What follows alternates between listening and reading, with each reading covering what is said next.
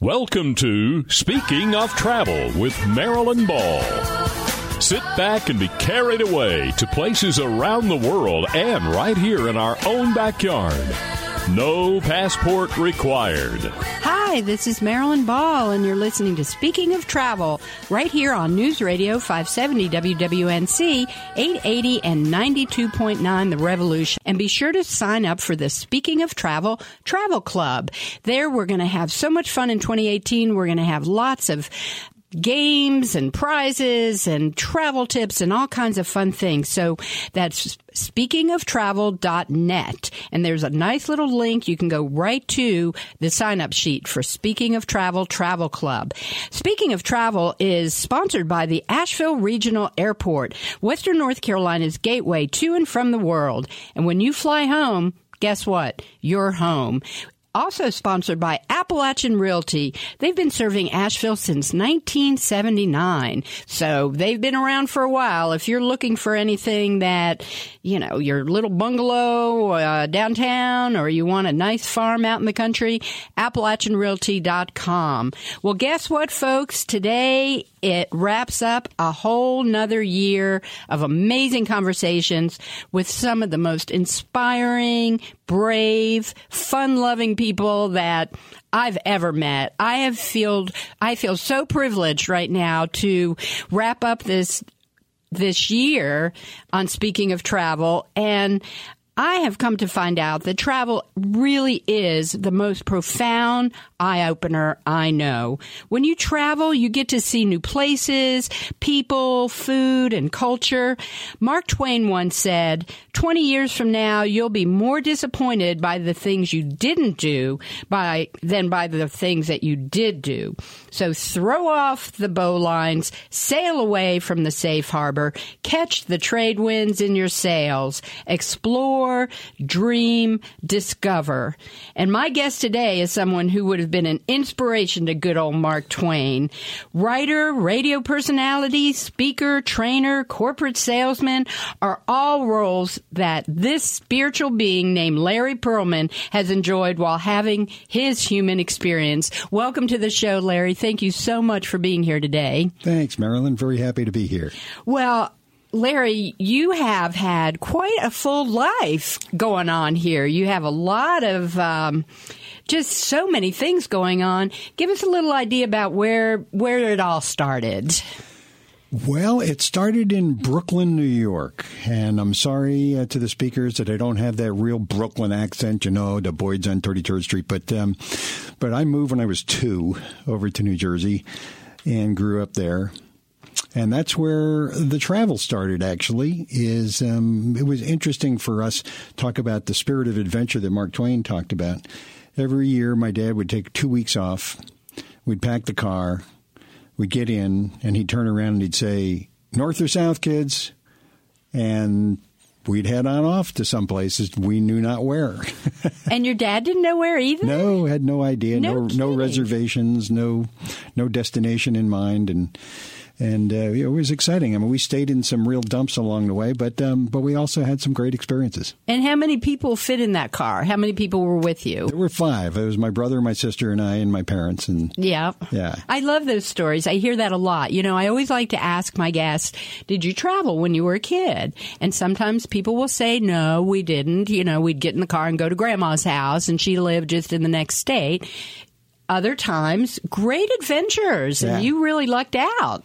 Yeah it was interesting. We my parents would have this conversation. They really didn't fight much. They got along very well. But um, but when we would do these trips and mom would say you know it's getting to be four or five o'clock. Maybe we should get a motel you know find a vacancy and they'd say no let's just go a little further you know and and then sometimes that worked out great and sometimes we were wandering around at 10 or 11 looking for a motel. Oh my gosh, what a great story. That must have had some wonderful memories too of you know, just the unknown. Yeah, being exactly. walking into the unknown. That was actually very brave of your mother Yeah. to say, "Okay, honey, I'm going to go with you and do this." taking three kids, not knowing where we're going. Exactly. Yeah, it was fun. Yeah. So then, how did things progress? You grew up. You were in New Jersey. Would you go to college there? What was going on there? Yeah, I went to Rutgers University in New Jersey, got a degree in electrical engineering, and when I got out, I got a job with uh, General Electric Company. But um, with all the wonderful traveling we did, it was always north or south, kids, never west. So, uh, you know, when I graduated college, I had never been further west than Philadelphia. And I thought, before I go to work, I may not have another shot like this. So, a buddy of mine and I, my best friend Eddie, we took off for six weeks and we just traveled the country on the super economy tour. You know, every other night we slept in the car, and every other night we would find the cheapest, seediest hotel you can imagine. Some with bathrooms outside. You know, I mean, it was just. But we had a ball, and we went across the north northern part of the states, uh, down California into Tijuana, of course, because we were, you know, twenty two, and then back up, and then. Um, one of the stupider things I guess I've ever done in my life, but I was 22. You know, was we came back across Arizona in July without air conditioning, and we just kept alternating. We'd roll the windows down for a while, and then realize we were in a blast furnace. So then we'd roll the windows up, and then we were in an oven.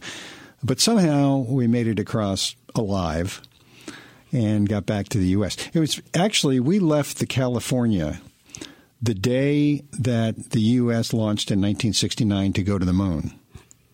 Uh, actually, it was the day they were coming back from the moon. They left the moon the day we left California. They got back to Earth before we got back to New Jersey.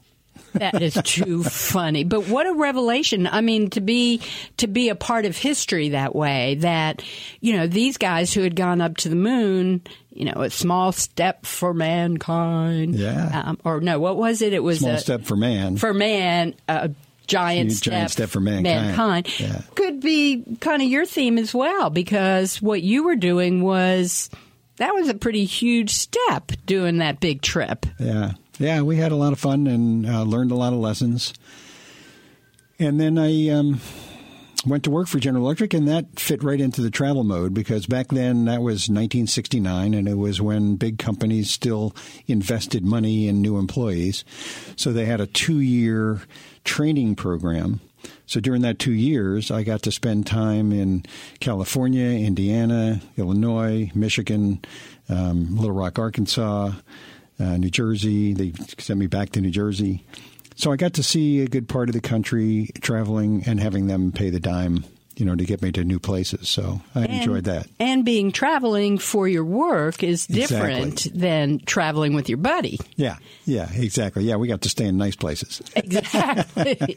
so, what was the impact for you as as you were spending those couple of years with General Electric, um, getting started in in your career? Were you thinking that this was your long term um, goal that you were going to stick with the company, and what were Um, you thinking as a young man? Yeah, actually, I wasn't much one for thinking about the future. I, I've always been kind of a here now sort of guy. In fact, it was funny because in General Electric every year they would send a man out from headquarters and he'd sit down with all of us trainees and new hires and they would go through your one year plan, your five year plan, and your 10 year plan. And I never had a one year plan, a five year plan, or a 10 year plan. So we'd have this same conversation every year. The guy would say, You know, what's your five year plan? I'd say, I don't have one. And he'd say, Well, don't you want to know where you're going to go in the company? You know, don't you have goals and stuff? And I said, I like doing what I'm doing. I like being, I was a salesman at the time. They called you a sales engineer because you can't just call somebody a salesman, you know. And I said, Yeah, but I like doing what I'm doing. He says, Yeah, but what about five years from now? Don't you want to get into management? I said, I don't know. Ask me five years from now. How would I know? So um, I just went along. It did become apparent to me, though. My boss came out. It was a guy that sat two seats behind me, and he had a cake, and he and he made this big deal, and he gave Doug his 40 year pin. He had been with GE for 40 years. And the next day, I went in and he gave me my five year pin. And I realized I was going to turn around and you'd be getting a 40 year pin, and I didn't want that. Wow. Larry Perlman, thank you so much. You're listening to Speaking of Travel. We're here with Larry Perlman.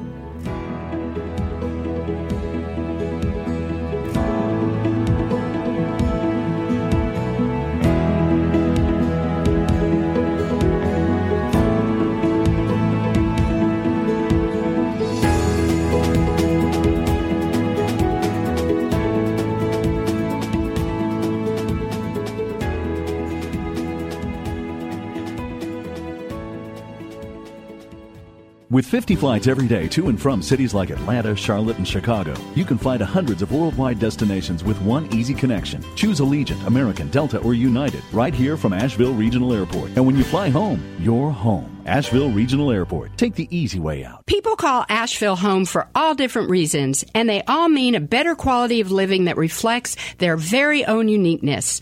Whether you're looking for a funky loft in downtown Asheville, an arts and crafts bungalow in a walkable community, or a small farm to create your own artistic legacy, Appalachian Realty Associates will help you find properties as unique as you.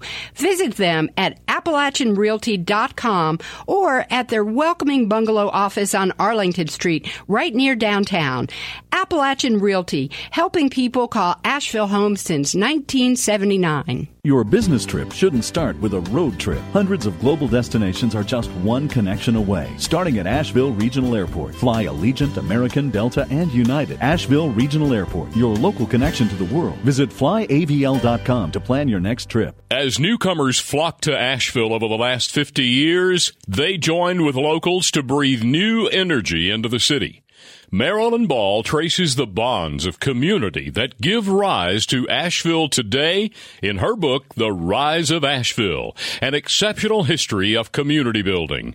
It's available at Malaprops, Barnes & Noble, Loft on Broadway, and Amazon.com. Fly me to the moon, let me play among the stars, and let me see what spring is like on Speaking of travel is brought to you by the Asheville Regional Airport. They have frequent daily connections to major international hubs. Asheville Regional Airport is Western North Carolina's gateway to the world. They're served by Allegiant, American, Delta, and United. Asheville Regional Airport. It's a fun place to go just for the heck of it.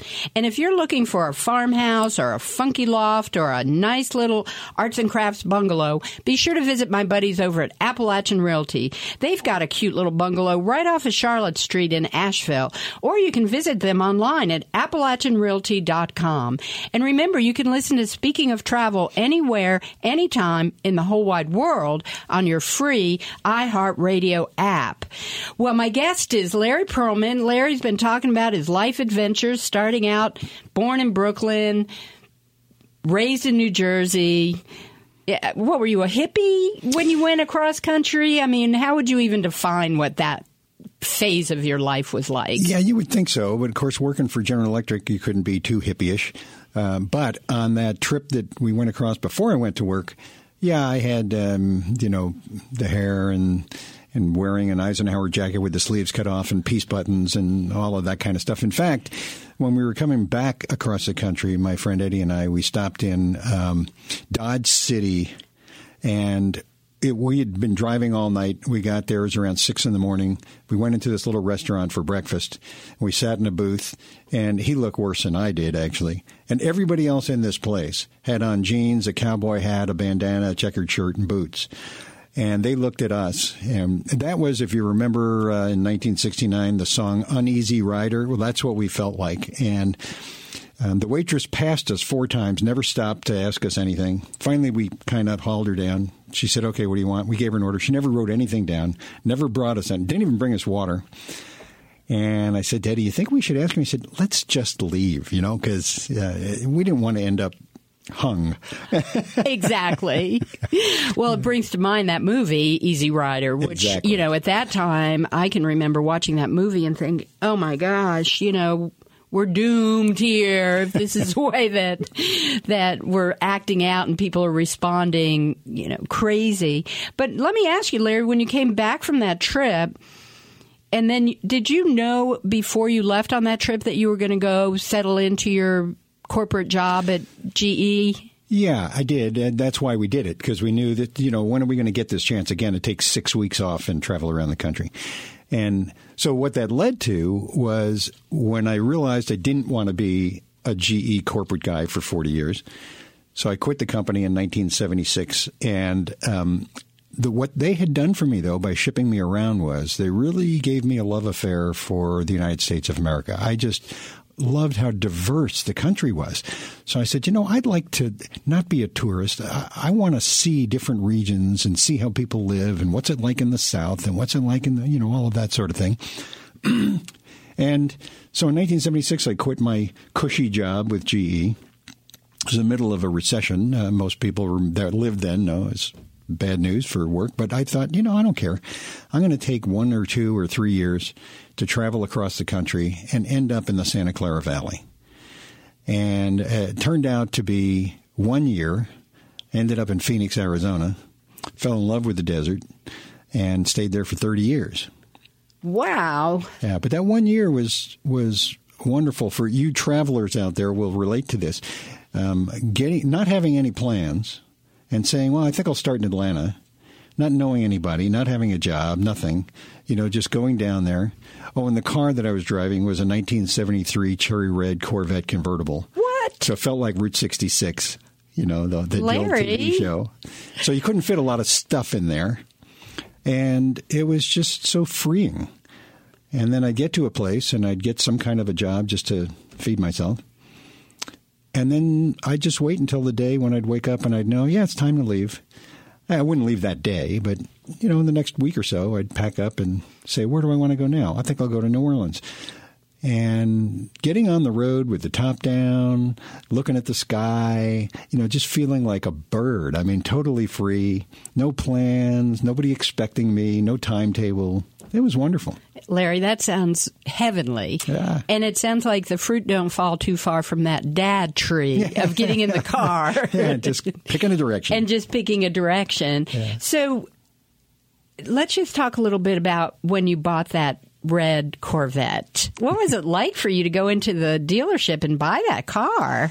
Well, I'll tell you an interesting thing. I was working uh, uh, for all those people out there who have ever worked for a multi-level marketing company. You know the the thrill that goes in the early days when you you think you're going to be rich and all of that sort of thing. And I was working for a company called Bestline Products on the side while I was working for GE, and I really thought I was going to be making all the money in the world, and I could have any car that I wanted. And the car that always turned my skirt was Corvette. But then I thought, well, maybe I'm just thinking small. So I went and test drove a Ferrari, a Lamborghini, and a Maserati. And I ruled out the Ferrari and the Lamborghini because you can't keep them on the road. And this was going to be my everyday car. The Maserati was an amazing car. By the way, a Maserati in 1972 was the year I was looking at them. Um, you could buy, well, they only came tricked out. I mean, there was no options. A brand new Maserati for $21,500. Which you can't even buy at a Ford Fiesta for that today, I don't think. Exactly. And um, ultimately, what I decided was it didn't excite me. It was an amazing car, but it didn't do for me what the Corvette did. So a new Corvette was fifty one hundred dollars. People are dying out there. It's like five thousand dollars for a brand new Corvette, and so that's why I got that car. And it was cherry red. Cherry red, yeah. yeah. You got in, put that top down, and boom, you were on That's your right. way. so let me ask you this because you had been in the desert coming back from your original trip with your buddy Eddie, Mm-hmm. and you had been through, you were telling us how hot it was and, you know, rolling the windows up and being in an oven and rolling them down and being like in a sweat lodge, I guess. Why did you end up in Arizona? Well, I I went there. I, I was in Houston, Texas, and my next stop, I thought, you know, I've never experienced a commune, and Arizona, right, for communes. That's what people thought in the '60s. So I got a copy of Mother Earth News, and I found this little article that a guy wrote, but he was in Oregon. And he was living in a communal situation. And I said, Do you know anybody in Arizona? And he wrote back and he gave me some people's names. And it wasn't really a commune the way, you know, they didn't exist anymore in 1977. By that time, they were gone. But, uh, but it was a group of people that I really liked. Um, they had some communal homes. It was actually a spiritual organization. And I actually, the only stop that I had planned on this trip was the one after Arizona. I had a friend in Las Vegas, and I asked her, could I get a job as a dealer in Las Vegas? Blackjack, not drugs. And uh, so she said, Yeah, no problem. You come here, you can live with me and my husband until you get settled. Uh, we'll get you into blackjack school, and I'll get you a job at a downtown club. It's the only spot I actually had planned. It was all set up. I never got there. So I got to Phoenix and I just fell in love with the area. It was just, it's beautiful. Uh, it is hot in the summer, but nobody goes out in the summer. So the rest of the year is gorgeous. So you stayed there for the next 30, 30 years. years. Larry Perlman, thank you so much for being on the show. This is Marilyn Ball. You're listening to Speaking of Travel. My guest today is Larry Perlman. Larry's been around the block a few times.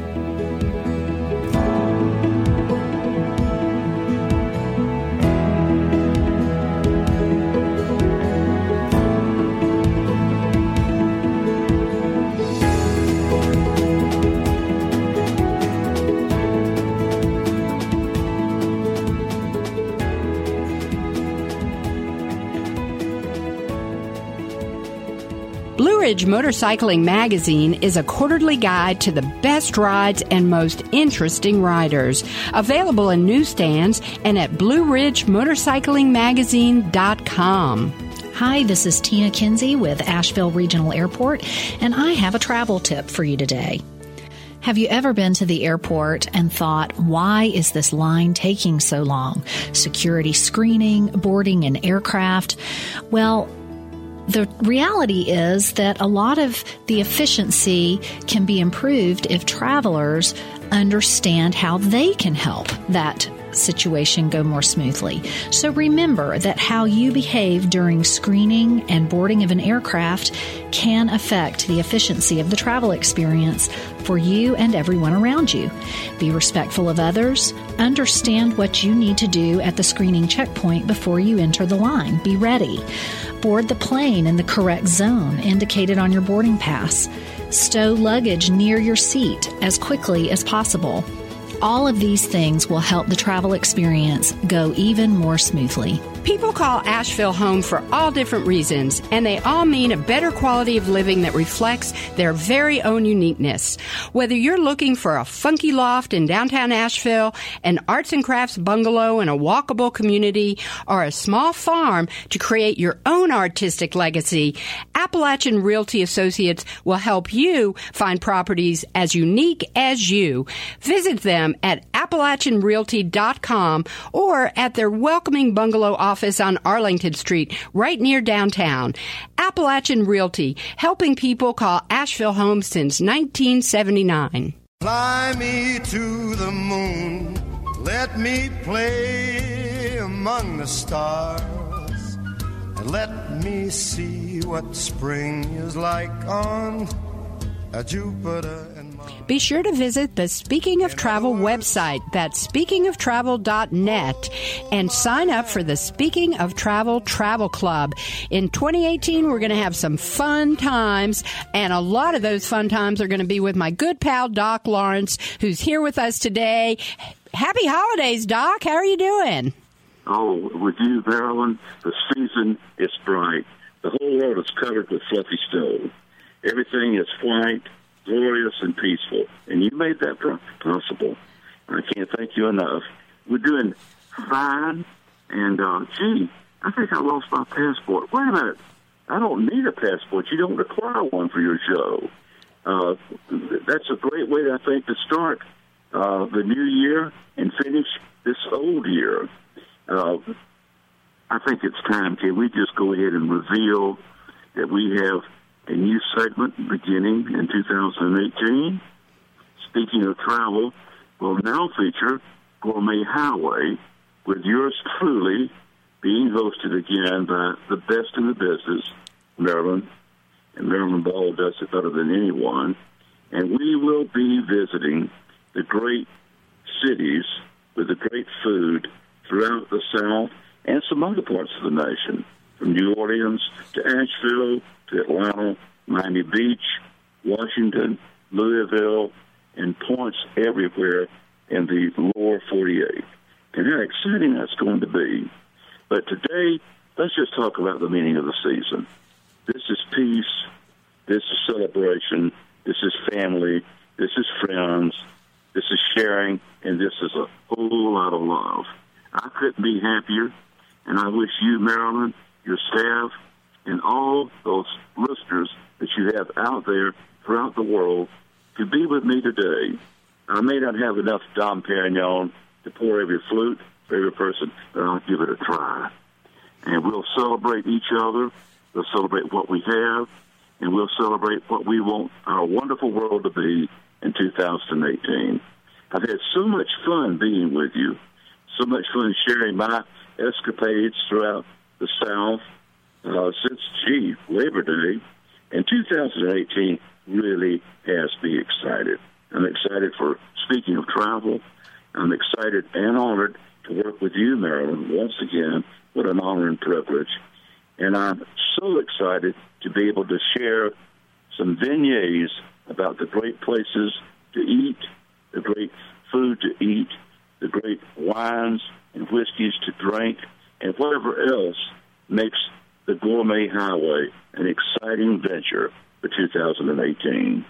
Well, I look forward to that, Doc. Happy New Year to you, and we'll look forward to eating and drinking with you in the new year. It's, we're going to do it together, and we're going to bring a lot of your listeners with us.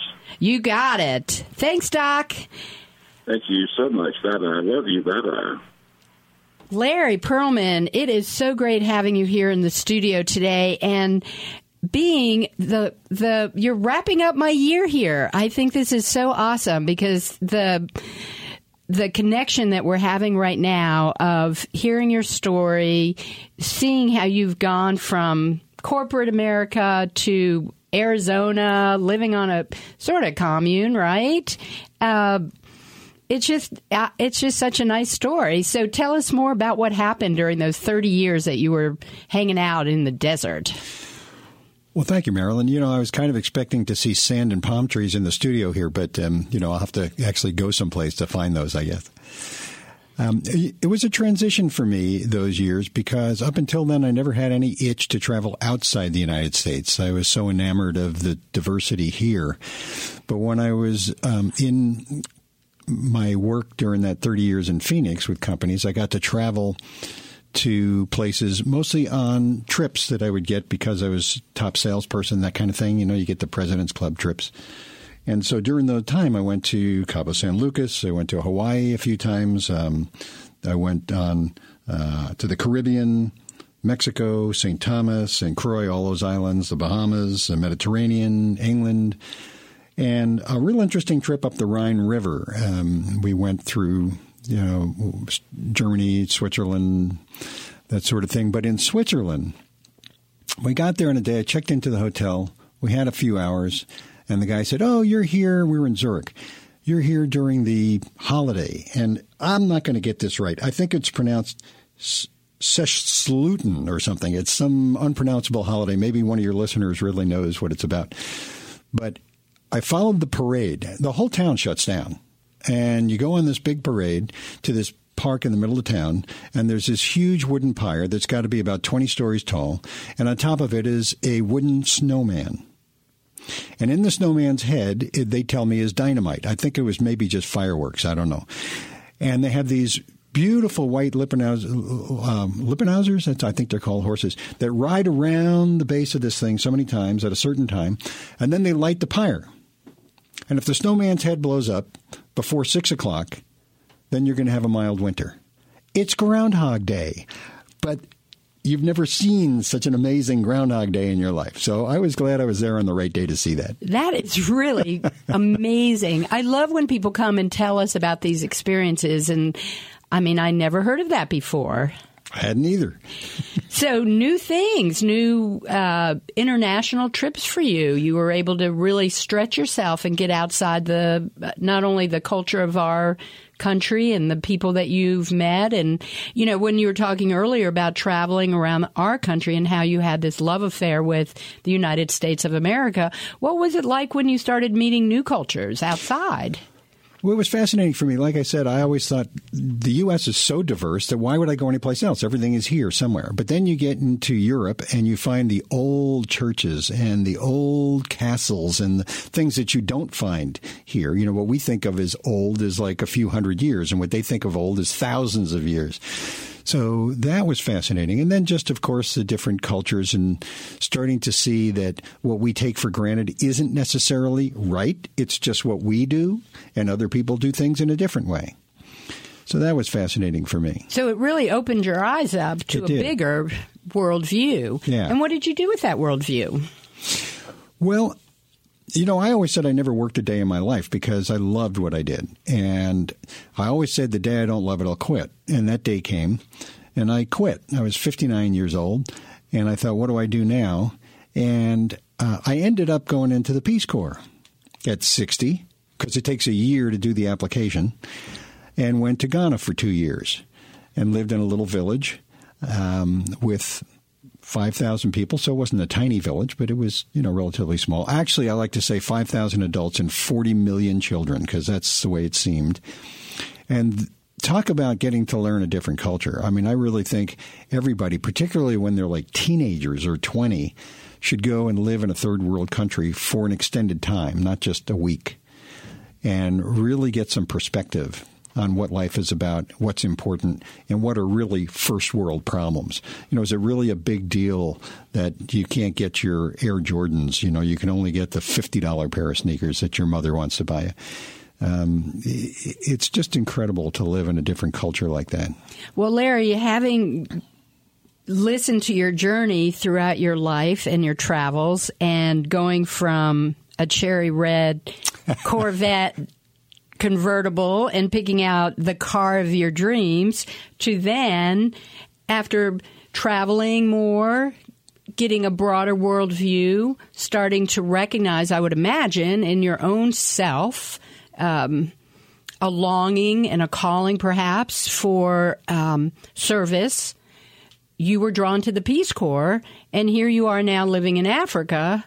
Uh, not with a cherry red Corvette anymore, right? No, no, in fact, you couldn't drive to the, my village. You had to take a canoe. Uh, you could only take a car so far, and then you had to cross the river in a canoe, and then so there were no cars in the village. Certainly no Corvettes. Well, Larry Perlman, you're here on Speaking of Travel. I am loving hearing these stories. Speaking of Travel is uh, heard right here on News Radio 570 WWNC, 880 and 92.9 The Revolution.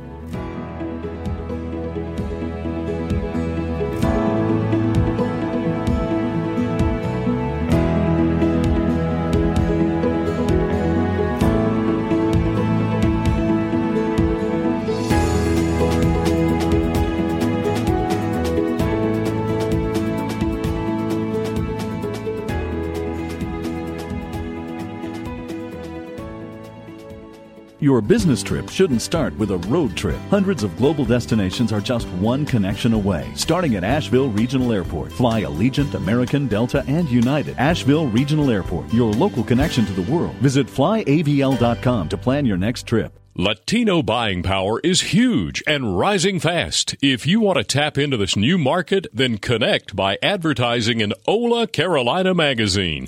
This glossy Spanish language magazine is published monthly and reaches over 70,000 Spanish speaking residents in Western North Carolina.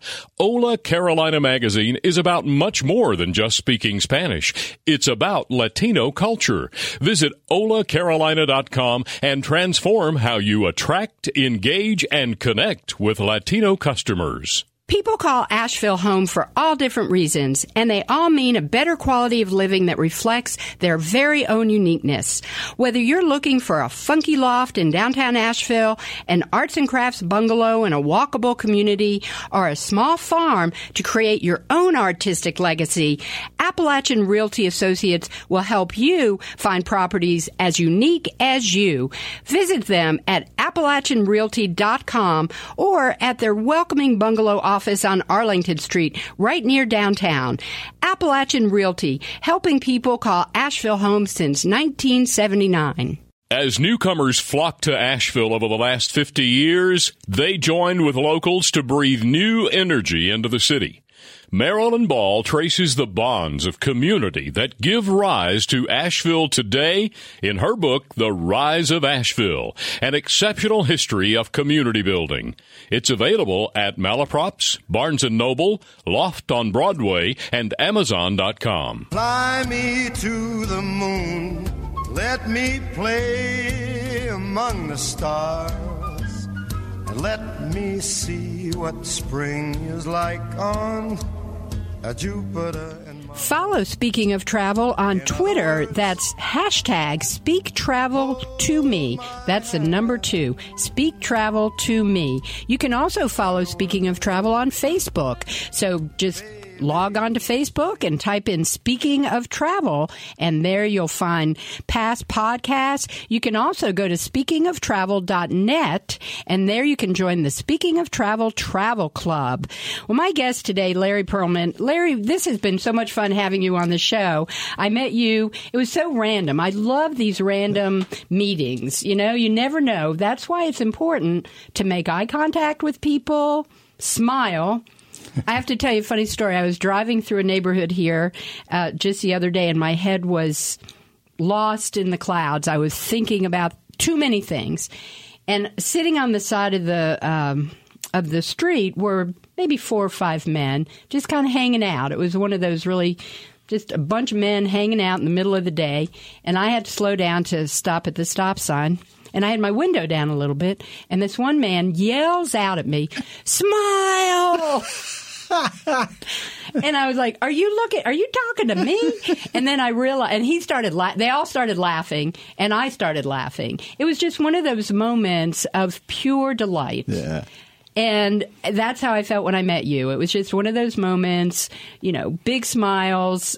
Who are you? And boom, now here you are. Yeah. Yeah. What a great story. So, Larry, after you were in the Peace Corps, you spent what, two years? Well, 26 months. Yeah. So a little over two years. And what were you doing there? What was your job there? Well, I was um, asked to come there. Peace Corps only goes where they're invited, and I was asked to come there to help um, them develop tourism around the weaving industry. Daboya, this, the village I was in, was a weaving village, and they wove these smocks, which were the best in Ghana. And um, they wanted to develop tourism around it. So that's why I went. But what you find out in the Peace Corps, they tell you in the training, you'll probably spend maybe 60% of your working time on why you go there, and the rest on whatever you want to do that they need doing. So I taught English at a um, at a middle school and also at a vocational school. I worked with the farmers, I worked with the hairdressers, I worked with the tailors, I worked with the fishermen. So yeah, it was quite a bit. In fact, I was. They made me a chief. And I kind of thought, oh, it's probably one of those things they do. Probably every Peace Corps volunteer gets made a chief. Well, out of the um, uh, 32 of us that went over there, I was the only one that was made a chief. And I think it was because of my white hair. You know, in other places outside the United States, they actually honor older people. And since I was 60 at the time, um, they thought that I would be wise and they would want me to be in the circle of chiefs.